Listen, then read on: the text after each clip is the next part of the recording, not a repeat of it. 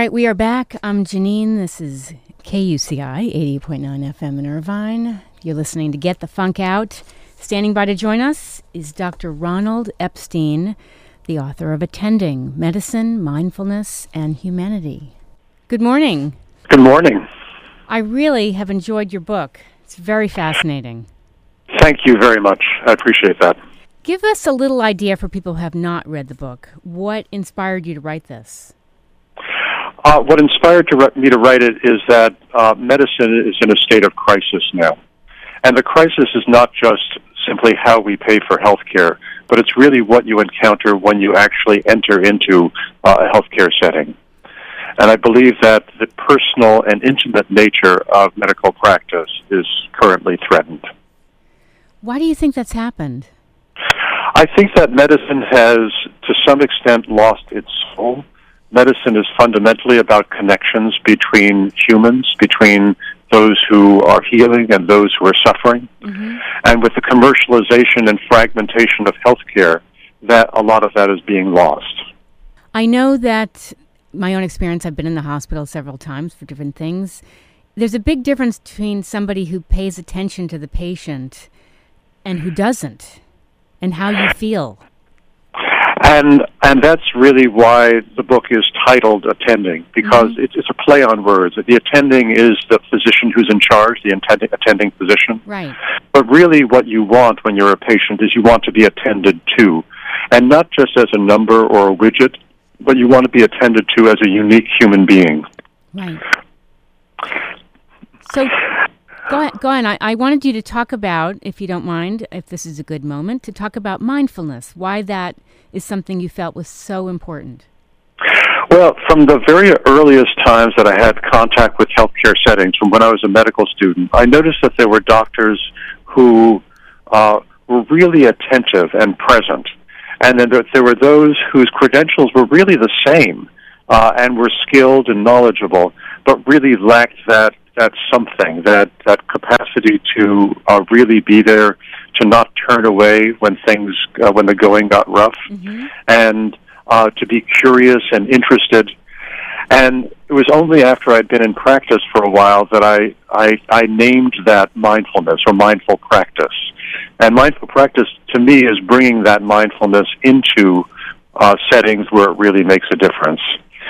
Now, I had had a background uh, when I was younger uh, in Zen Buddhism. I had spent some some time at the San Francisco Zen Center, and that was a deep influence on me. Uh, and I continue to do meditation actually to the current day. Uh, and it was after I'd been in clinical practice for a while that I realized that when I was practicing at my best uh, in the hospital or in my office, I was achieving the same state of mind that I would when I felt that clarity that you can feel when you're meditating. And in a way, for me, medical practice is a contemplative practice. It allows me to be present with other people in the same way that you can be present with yourself when you're doing something like meditation. Right. Uh, I I really enjoyed the chapter "Beginner's Mind: The Zen of Doctoring." Do you want to talk uh-huh. a little bit about that? I know you just talked about your background in in uh, you know meditation. Um, there's a area you talk about a practice of stillness too. Yeah, yeah. Um, so uh, you know, it it really the, the idea of beginner's mind is fundamental uh, because as experts, we often think that we know things that we actually can't possibly know. Mm-hmm. For example, doctors often think they can judge how much pain a patient is in. But their judgments about pain and patients' report about pain are completely random. They're, they're, they're, they uh, we're really not very good about that, so, you, so we have to ask. Mm-hmm. So rather than be the expert on the patient's experience, uh, focusing on really inquiring deeply about what aspects of an illness are the most bothersome to a patient and in what way they are. And similarly, trying to understand why patients even come to the doctor for the, in the first place. I mean, doctors tend to assume that if a patient's in your office, they want something, you know, a prescription, surgery, a shot, something like that. And often what patients want is just to be understood and to have things explained to them. Yes. And again, you can't know that unless you adopt the perspective of a beginner. You would say, um, gee, I know a lot about the gallbladder and I know a lot about the heart, but I don't know a lot about you as a person and what is really disturbing you, what's bothering you the most about what's going on. Well, that's a different approach than I would think most doctors take. Uh, you know, I think things are changing. Uh, when I was a medical student, there was only cursory instruction into how to communicate with patients, but now that's changed, and actually, students are tested on their ability to communicate effectively. Oh, good.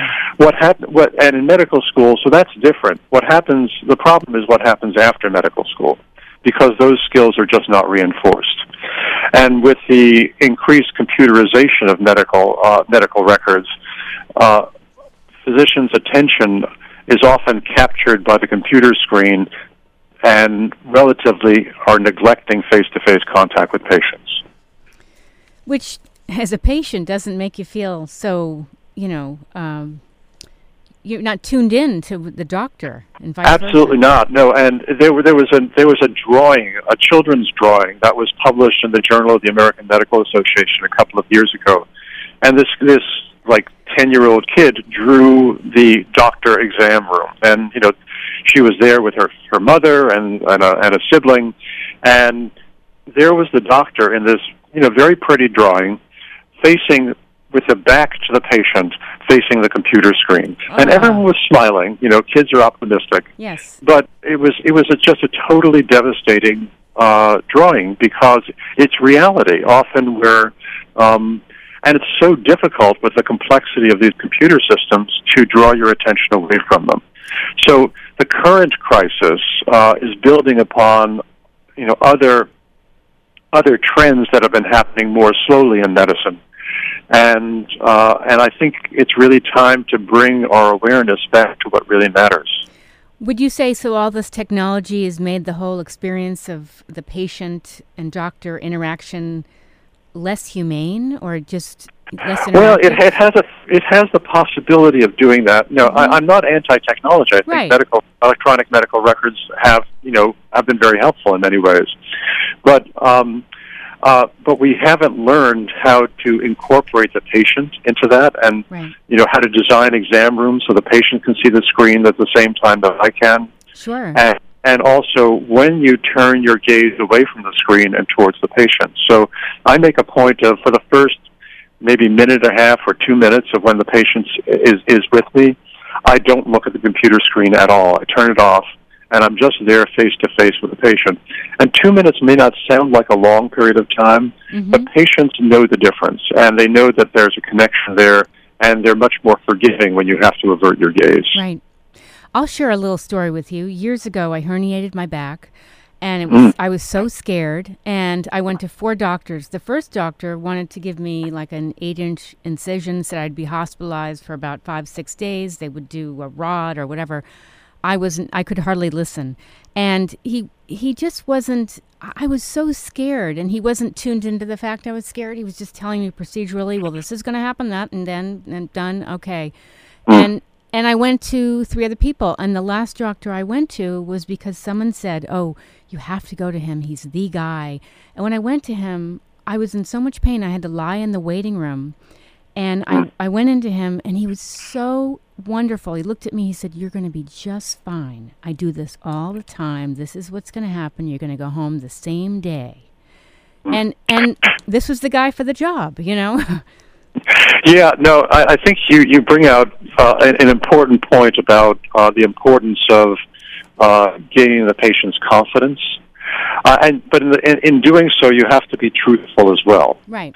So I'm assuming that the surgeon was confident and really was able to assure you accurately. Oh yes. Um, of course, it's another issue if there's something that you can't really fix and you try to reassure a patient. And I hear that happen also. Sure. So I think I think it's this balance between honesty and optimism and confidence and and sharing doubt. Because sometimes you don't know what's going to happen, and that's even more challenging. Right. But you bring you bring out something that's really fundamental, which is that even in the most procedure-oriented surgical specialties, medicine is fundamentally a human enterprise Yes. and and and uh, often it's so easy to forget that in the middle of all of this technology and the imperative to do things quickly that there's a living breathing human being with you and i i think the the piece, the mindfulness piece comes in because in becoming more mindful, you become more aware of your own humanity mm-hmm. and your own foibles and your own risks and your own fears. And to be able to face those uh, dispassionately, honestly, and in, in yourself makes it easier to communicate about difficult things with others. Yes. And I enjoyed the section, I don't know if I already touched on this, about self compassion. Yeah, and you know, it's um I, I I'm not I'm not a new age kind of person, mm-hmm. but I think I think that um there's the, you know the way that you treat yourself and the way that you're treated by the organization that you work with well can't but influence the way that you care for patients so sure. if if you're hurting as a clinician and don't pay attention to it it's going to leak out in some other way in terms of how you interact with others right I mean, I can tell when somebody, even if it's not a doctor, is a miserable person sometimes. You can just tell. Mm-hmm. Yeah. It shows. Well, I, I'm hopeful because I, I've gotten, you know, over the years, letters and emails from people who you might actually think of as that first surgeon you saw, you know, mm-hmm. completely disconnected, yes. seeming miserable, unhappy, burned out, whatever you, what, what have you. And some of them actually, by virtue of taking on a uh, a mindfulness practice or seeking help in, in a certain way, are able to change. And that's yes. really what I'm trying to do is to say, okay, you're distressed, you're not the person you want to be, you're not practicing the way you want to be. How can we move things forward? And it's not just simply taking another vacation. I mean, that's not going to cure anything. Uh, yes. Uh, what's going to cure something is really facing the, those contradictions within yourself, honestly, kindly, compassionately, and, and knowing yourself better. Are you are you providing any kind of, uh, I'm assuming, maybe lectures, workshops for people?